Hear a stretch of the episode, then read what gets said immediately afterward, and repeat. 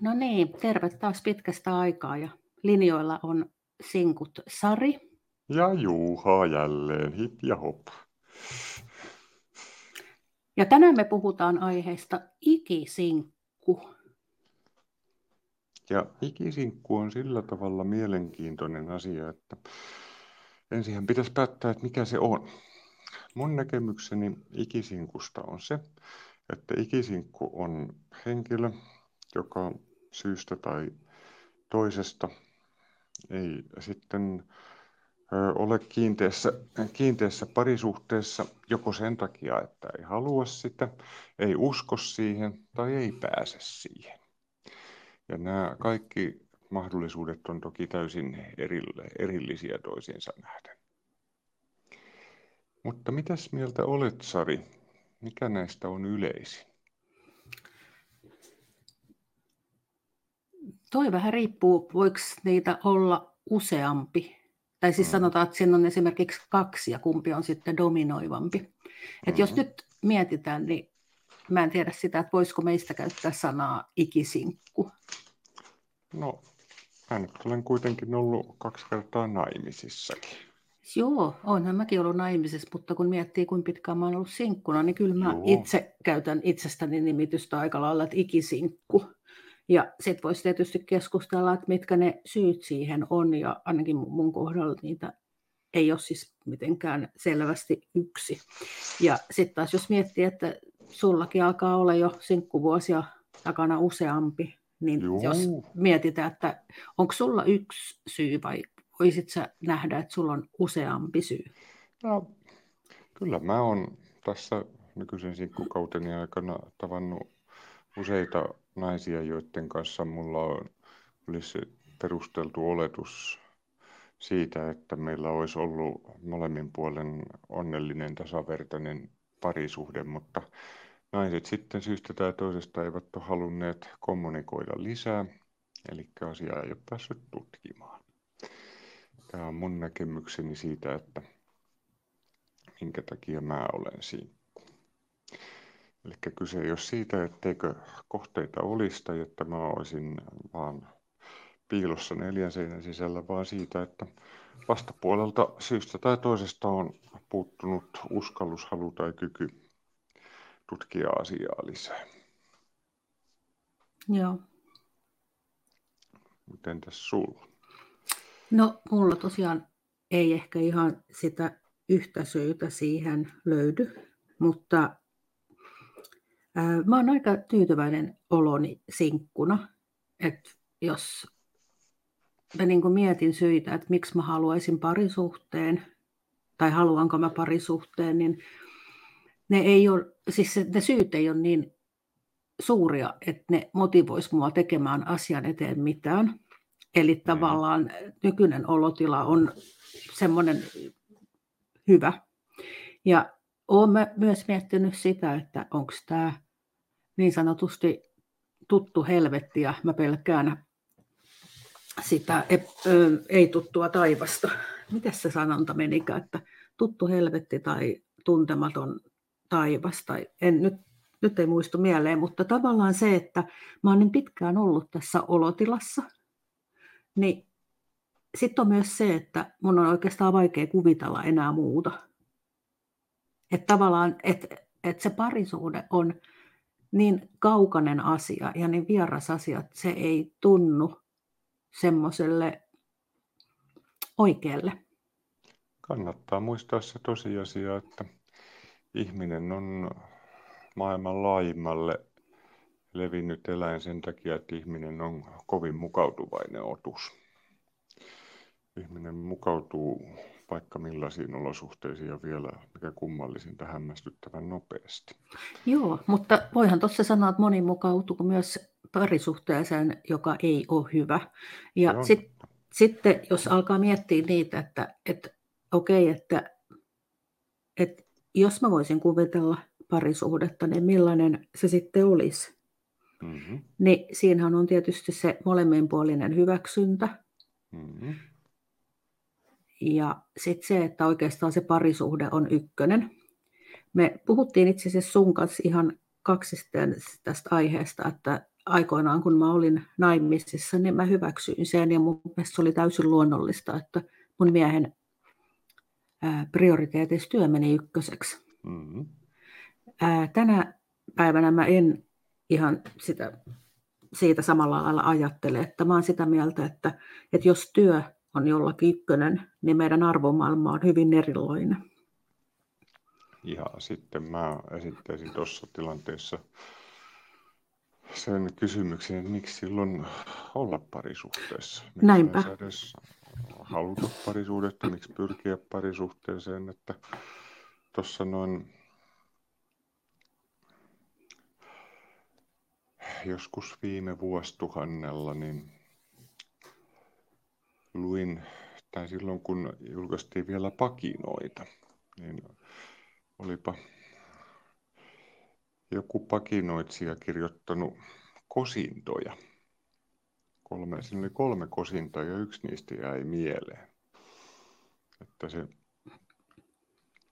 siinä mies esittää naiselle kosinnan siten, että voi kultaseni, että voi kuinka kaunis ja tyylikäs oletkaan. Ja nyt kun olen neuvotellut sisustusarkkitehtini kanssa, niin hän on tullut siihen tulokseen, että sopisi täydellisesti tähän design-huoneistoon, jossa asumme. Niin tämän takia voisimme vaikka mennä naimisiin. Niin mulla on vähän semmoinen käsitys, että tällä tavalla suhtautuvia ihmisiä on suhteellisen paljon, että on vaan joku tämmöinen ulkoinen tekijä, jonka takia pitäisi olla parisuhteessa, mutta ei ihmisten välistä yhteyttä. Joo, Tuossa on tiettyjä piirteitä, joita mä kyllä niin kuin muistan jostain aikaisemmasta parisuhteesta. Ei avioliitto, mutta sen jälkeinen yksi pitkä suhde, niin se myös perustui siihen, että jossain vaiheessa mä tokasin tälle kumppanille, että, niin, että mä en ole semmoinen, minkä sä voit hakea kaupan hyllyltä, jolloin takuu, ja jos mä tottele ja teen mitä sä haluat ja oot täysin sun halujen mukainen, niin sitten sä voit takuuta vastaan palauttaa. Niin kyllähän itsekin sitten hymähti, että niin tosiaan, että tämähän on ihmissuhde. Mm-hmm. Joo, eikä siihen kannata ottaa sisustusarkkitehtiä kolmanneksi. Joo, ei. Että just sen takia, ehkä just se, että mulla on ainakin kaksi pitkää suhdetta semmoisia, joissa muut meni edelle. Ja mm. tietysti silloin, kun on nuori, niin ehkä sitä on joustavampi, tai ei ehkä, vaan on. Niin tänä päivänä just se, että kun miettii sitä omaa arvomaailmaa, niin nimenomaan just se, että miksi sitten olla ihmissuhteessa, jos se ei ole se merkityksellisin asia elämässä. Ja tuossa tulee sitten se, että jos se, että kun nuorena ihminen ihmisellä ja vertailukohtia ja sitten hän hyväksyy kaikenlaista.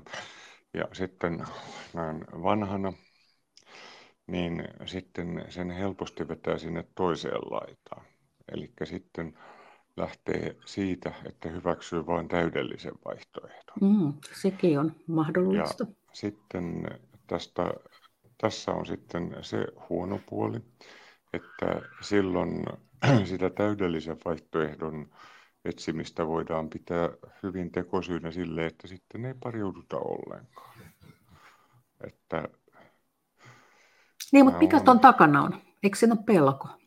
Siinä on läheisyyspelko, että helpointahan siinä on todeta, että ei toi toinen kuitenkaan kelpaa tai ei toi kuitenkaan johtaisi mihinkään. Että jos mä nyt Viittaan tässä esimerkiksi niihin aikaisemmin mainitsemiini tapailuyrityksiin, niin, niin selvästi on nähtävissä, että näille naisille ei riittänyt eikä kelvannut se, että uskoisin, että molemminpuolisesti niin meistä tuntui hyvältä olla toistemme kanssa tekemisissä. Ja sitten vaan he halusivat jotain vielä enemmän ja he ei voineet hyväksyä sitä, että esimerkiksi jos ei heti ensi tapaamisella niin rakastukaan hullun lailla, että ei riitä se, että toisen kanssa vaan tuntuu hyvältä ja tulee asioita, joista mieleen, että joista haluaa puhua toisen kanssa seuraavalla kerralla ja kaikenlaista tämmöistä. Että sitten kaivataan vaan sitä prinssiä valkoisella ratsulla ja unohdetaan, että siellä kauppakeskuksen kahvilan kolmannessa kerroksessa se voi olla epäkäytännöllistä. No tosta mä oon ehkä vähän eri mieltä. Et, et se mitä mä oon historiasta oppinut omasta siis, on se, että kyllä mä oon ensitreffeillä oikeastaan tiennyt, tiennyt sen, että et, et haluanko mä nähdä toise, toista kertaa. Et siinä on semmoinen tietynlainen tunne. Se tunne nyt ei tarvitse olla sitä, että, että niin kuin rakkautta ensisilmäyksellä, mutta sanaltaan, ja ehkä sulle, jos mä käyttäisin sanaa kipinää ensisilmäyksellä, voisi sekin olla ehkä aika semmoinen vahva sanonta, mutta siinä on vaan sitä jotain, ja jos se joku puuttuu siitä, niin ei, ei se, niin kuin mä en ole itse kokenut, että se tulisi sieltä myöhemmin luonnosta. Että sitten se menee ehkä just siihen, että et, joo, että voi tapailla jotain ja sitten jonkun verran tulee jotain ja sitten se ei toimi. No on tietysti sitten yhtä lailla se, että on ollut sitä kipinää ja sekään ei ole toiminut. Mutta just se, että kun mä sitten jälkikäteen mietin niitä suhteita siltä pohjalta, että, että kumpi mulle toimi paremmin näistä suhteista, se, että mä tiesin ekoilla treffeillä vai se, että mä en tiennyt, niin se on ehdottomasti se, että mä tiesin ekoilla treffeillä. No, jos mä mietin omia suhteitani, niin mä uskon täysin siihen, mitä Tommi Helstein on kirjoittanut, että se, että jos toinen kolahtaa hirveän lujaa, niin se kaikkein suurimmalla todennäköisyydellä tarkoittaa sitä, että vauriot sopii. Kyllä, siis tuohon mä uskon itsekin ja mä en puhunut siitä, että, että, niin kuin just, että nimenomaan siitä, että, että niin kuin NS-rakkautta ensisilmäyksellä, vaan se, että siinä on semmoinen tietynlainen kipinä, spark. Mm-hmm. Ja jos sitä ei ole, niin ei se siihen suhteeseen sitten kuulu. Et sitten sitä on ollut, jos se on niin kuin löytynyt jo ekoilla treffeillä. Siis tämä on mun no. kokemus. Joo, mulla on suorastaan päinvastainen mm. kokemus, mm. koska jos mä ajattelen vaikka sitä, että kun mä oon kolme kertaa ollut, anteeksi, kaksi kertaa ollut naimisissa ja kolme kertaa kosiin, niin kaikki kolme kosinnan kohdetta on ollut sellaisia, että en todellakaan voi sanoa, että olisin heti alusta lähtien ollut sitä mieltä, että tämä on sellainen suhde, johon, joka tulisi jatkumaan ja näissä sitten oli vielä siinä alkuvaiheessa sitä määrittelytilannetta, että mä en ollut mitenkään varma edes siitä, että tämä suhde on sellainen, johon kannattaa panostaa. Se ei ollut silloin lainkaan itsestään selvää, että, että kyllä se kipinä sitten löytyi siinä, kun huomasi, että kuinka paljon miksi niitä yhteisiä ominaisuuksia sitten loppujen lopuksi on. No jos taas meitä kahta miettii, niin mehän on meistä huomattavan paljon enemmän intuitiivisempi ja saattaa järkiperusteisempi.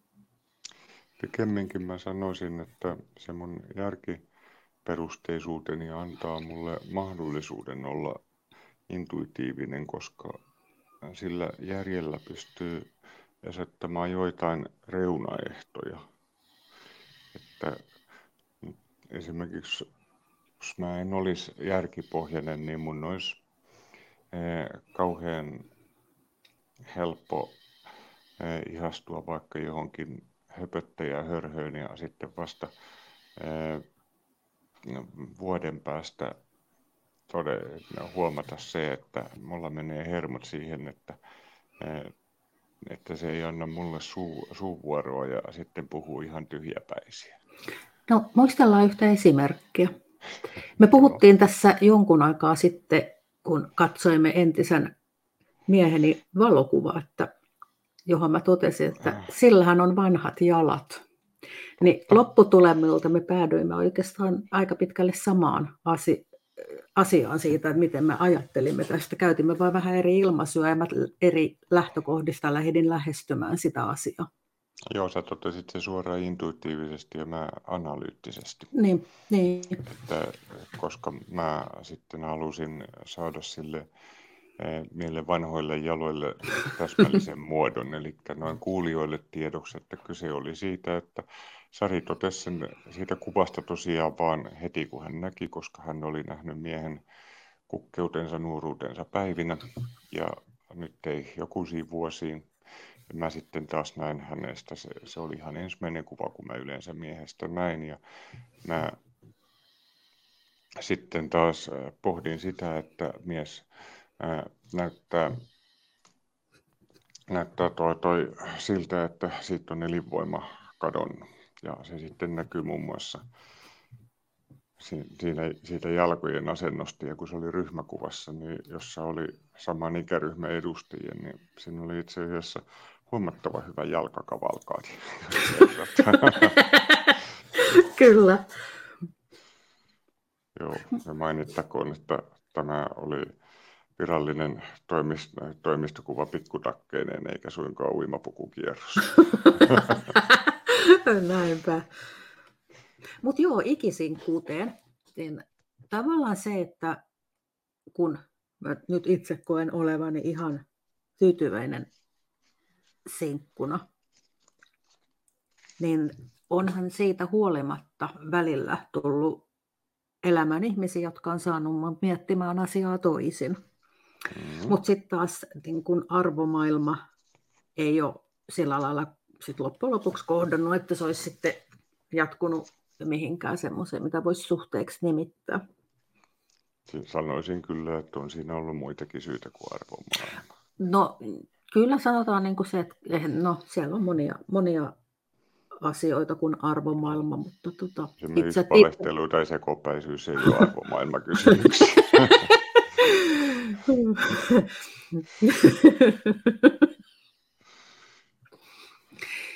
Joo.